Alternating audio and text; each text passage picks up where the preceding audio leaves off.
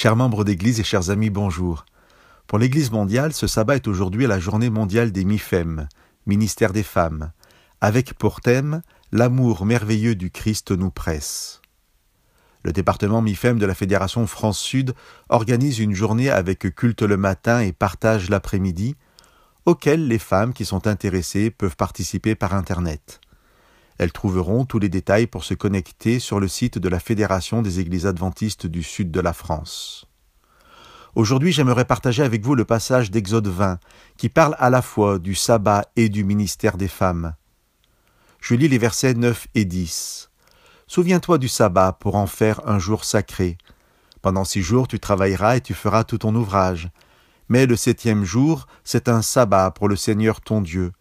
Tu ne feras aucun travail, ni toi, ni ton fils, ni ta fille, ni ton serviteur, ni ta servante, ni tes bêtes, ni les immigrés qui sont dans tes villes. Avez-vous déjà remarqué que Dieu ne mentionne pas la femme dans cette liste des chômeurs du sabbat?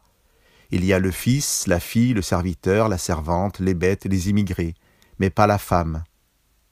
La femme n'est pas celle qui s'arrête quand l'homme ne la fait pas travailler, elle n'est donc pas celle qui fonde toute activité selon le regard et l'autorité de l'homme. Elle est l'aide semblable à l'homme, son vis-à-vis, qui, sous l'autorité de Dieu, au titre de créature formée à son image, à sa ressemblance, entend cette invitation de son Créateur. Souviens-toi du sabbat, pour en faire un jour sacré.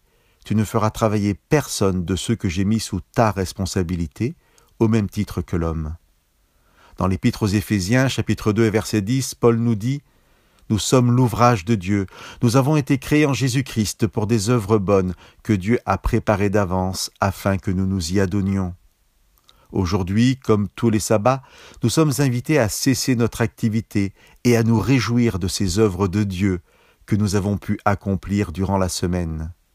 Mais aujourd'hui est aussi un sabbat particulier, celui des Mifem, où les femmes sont invitées à se réjouir particulièrement des dons qu'elles ont et des ministères qu'elles ont reçus et par lesquels elles accomplissent les œuvres que Dieu a préparées d'avance parce qu'elles sont femmes à son image. Que Dieu vous bénisse.